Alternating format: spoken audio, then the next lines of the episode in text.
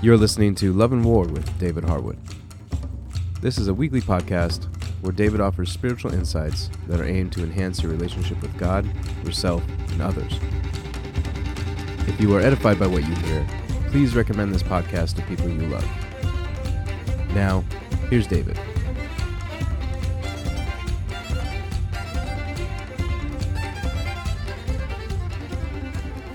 This podcast will contain the material that we're using in our book, a devotional book on the developing of a godly inner narrative. Today we're going to be speaking about the meditations of our hearts. Uh, these meditations that we're offering uh, are concentrating on the objective of helping each of us build an inner narrative that blesses God. We are building a foundation, and this is the verse we are using to guide us toward that goal. Psalm 19, verse 15 from the Tree of Life version. May the words of my mouth and the meditation of my heart be acceptable before you, Adonai, my rock and my redeemer. O Lord, my rock and my redeemer. Last podcast, I focused us on the word generally translated acceptable. Let's move on to the next important word in this verse. The word is meditations. May the words of my mouth and the meditations of my heart be acceptable before you. Meditations. The meditations of our hearts. We're speaking of the meditations of our hearts. The meditations of our hearts are silent, but God hears them. We ponder in His presence. Sometimes meditations are motivated by the Spirit of God, and sometimes meditations are motivated by our fallen natures or satanic influences. Our strong desires, our icy fears, our inner joyous songs, our confident hopes, our deep griefs, all these are the foundation, activity, and subjects of our natural meditations. In our culture, meditations are understood as being internal, but let's contrast that with the Hebrew word for meditation, higayon. This Hebrew word has the concept of speaking under one's breath woven into its core definition. Our hearts speak too. The meditations of our inner man are manifest in the mutterings of our mouths. The Greek translation of the Hebrew scriptures, the Septuagint, employs a word, meleti, that conveys repetitive action like a military drill or an actor rehearsing a scene. It speaks of our attention being focused in the same way we might study for an exam. Do you ever find yourself focusing on the same subject over and over? You may be obsessed. You are definitely meditating. This has an application to how we view ourselves. When we are captured by our meditations, or when we concentrate on something we believe is important or urgent, we may find ourselves unconsciously speaking our thoughts out loud. That is an example of spontaneous meditation. When we are deliberately concentrating upon a truth or a topic, we may emphasize our thought by verbal expressions. That is the biblical expression of meditation. Here are two more examples from Psalms describing the connection of our heart's meditation and the words of our mouths. Psalm 39, verse 3, and Psalm 49, verse 3. Psalm 39 My heart was hot within me. While I was musing, the fire burned. Then I spoke with my tongue. Psalm 49 My mouth will speak wisdom, and the meditation of my heart will be understanding. God has called us to have dominion over our thoughts. We are victors, not victims. We can choose the direction of our deliberations. We can be intentional in our internal meditations. Biblically, our meditations can be deliberately guided. We can have peace filled, joyous thoughts. We are not called to be passive, helpless victims of our earliest self awareness or our past traumas and other carnal well springs that may animate the thoughts of our hearts. We are instructed to train ourselves to pursue specific trains of thought. We are exhorted, along with Joshua and King David, to meditate upon the Scriptures. Joshua was told, This book of the law shall not depart from your mouth, but you shall meditate on it day and night, so that you may be careful to do according to all that is written in it, for then you will make your way prosperous, and then you will have success. Joshua 1, verse 8. This practice became the source of Joshua's relationship with God and his successful career as Israel's leader. His meditation formed his character. His obedience to God began in his meditation and deliberately moved into obedient action. King David took heed of God's instruction to Joshua and wrote, His delight is in the law of the Lord, and in his law he meditates day and night. He will be like a tree firmly planted by streams of water, which yields its fruit in its season, and its leaf does not wither, and in whatever he does, he prospers. Psalm 1, verses 2 and 3. So, whether it be in warfare, as with Joshua, or in normal life, as written about in Psalm 1, we are called to meditate, and if we do, meditate upon the law of the Lord, meditate upon the scriptures, and are obedient out of our meditations, we will have success. Now, please pay attention to this. Both Joshua and David were warriors, and we are exhorted to wage a deliberate war in our thought lives. Much of what we are aware of and the world's interpretations of what we see militate against the knowledge of God, and we are called to go to war. 2 Corinthians 10, verses 4 through 6, Paul wrote, For the weapons of our warfare are not of the flesh, but divinely powerful for the destruction of fortresses.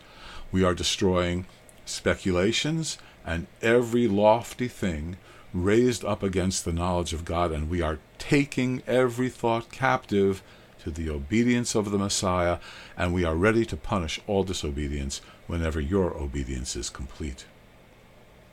We have an adversary. He's called the serpent, and the serpent wants to deceive us.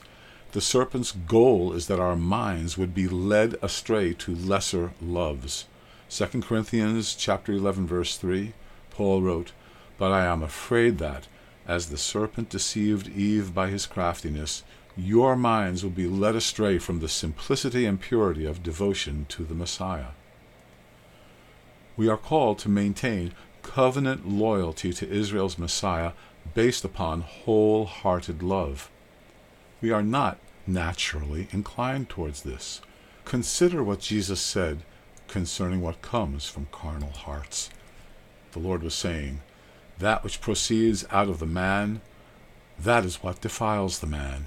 For from within, out of the heart of men, proceed the evil thoughts fornications, thefts, murders, adulteries, deeds of coveting and wickedness, as well as deceit, sensuality, envy, slander, pride, and foolishness. All these things proceed from within and defile the man. Look at what he said issues out of the heart of man. What a sordid cornucopia of despicable sins. Please note that evil thoughts lead this parade of shame. Evil thoughts are the trunk of the bad tree which produces this rotten fruit, and we are called to be good trees and bear good fruit out of a spiritually renewed, scripturally informed heart. To do so, we need to cultivate meditations that give His indwelling presence pleasure. Let's fill our heart with thoughts that please God. Jesus said, for there is no good tree which produces bad fruit, nor, on the other hand, a bad tree which produces good fruit. For each tree is known by its own fruit. For men do not gather figs from thorns, nor do they pick grapes from a briar bush. The good man out of the good treasure of his heart brings forth what is good, and the evil man out of the evil treasure brings forth what is evil. For his mouth speaks from that which fills his heart. Luke 6, verses 43 through 45.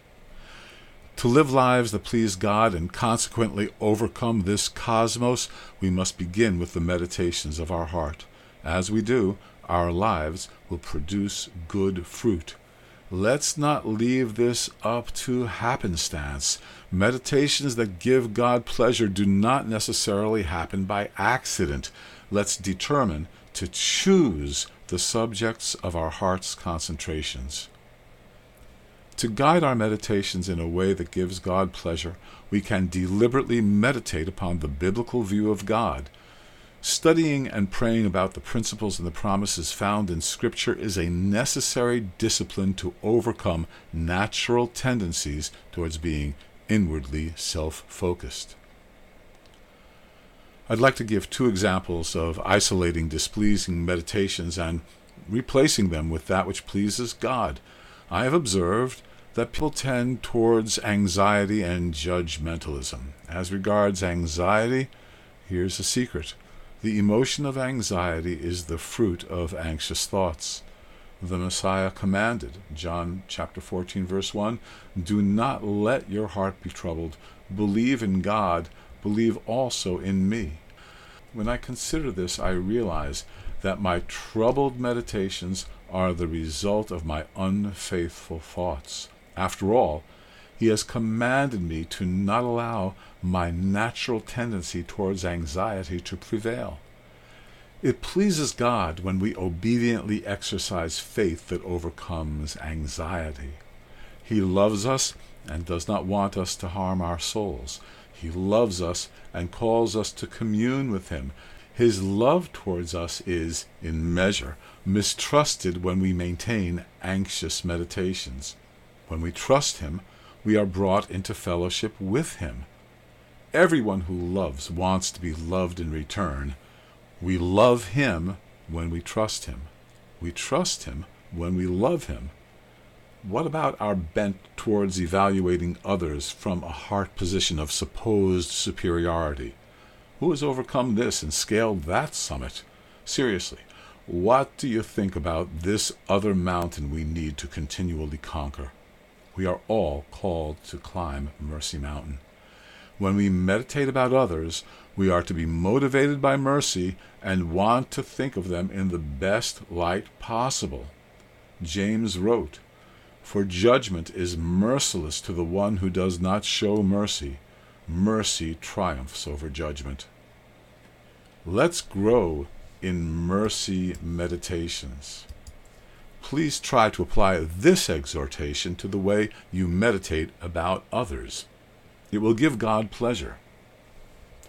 Finally, brethren, whatever is true, whatever is honorable, whatever is right, whatever is pure, whatever is lovely, whatever is of good repute, if there is any excellence and if anything worthy of praise, dwell on these things, the things you have learned and received and heard and seen in me practice these things, and the God of peace will be with you. Philippians 4, verses 8 and 9. What a promise! The God of peace will be with you. Don't you want the God of peace to be with you? I want the God of peace to be with me. I love his fellowship. Also, this world is filled with tribulation, and it is the God of peace who will soon crush the adversary under our feet. Let's make a relational space for God to be blessed in the midst of our thoughts and find pleasure in the words that we speak.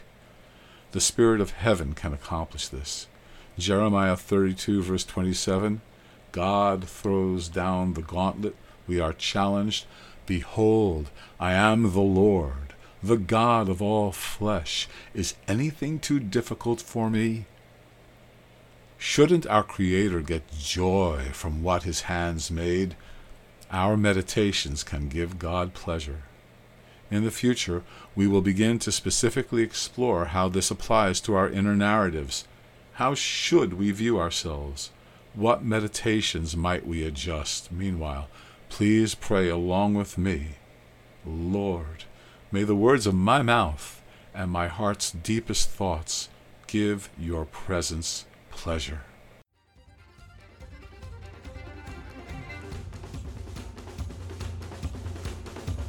Love and War is written and presented by David Harwood. Editing is by David and Sammy Avino, who is also the producer and technical advisor for the podcast. David is the pastor of Restoration Fellowship in Glen Cove, New York, and the author of the books God's True Love and For the Sake of the Fathers. To purchase copies of David's books, please go to loveofgodproject.org.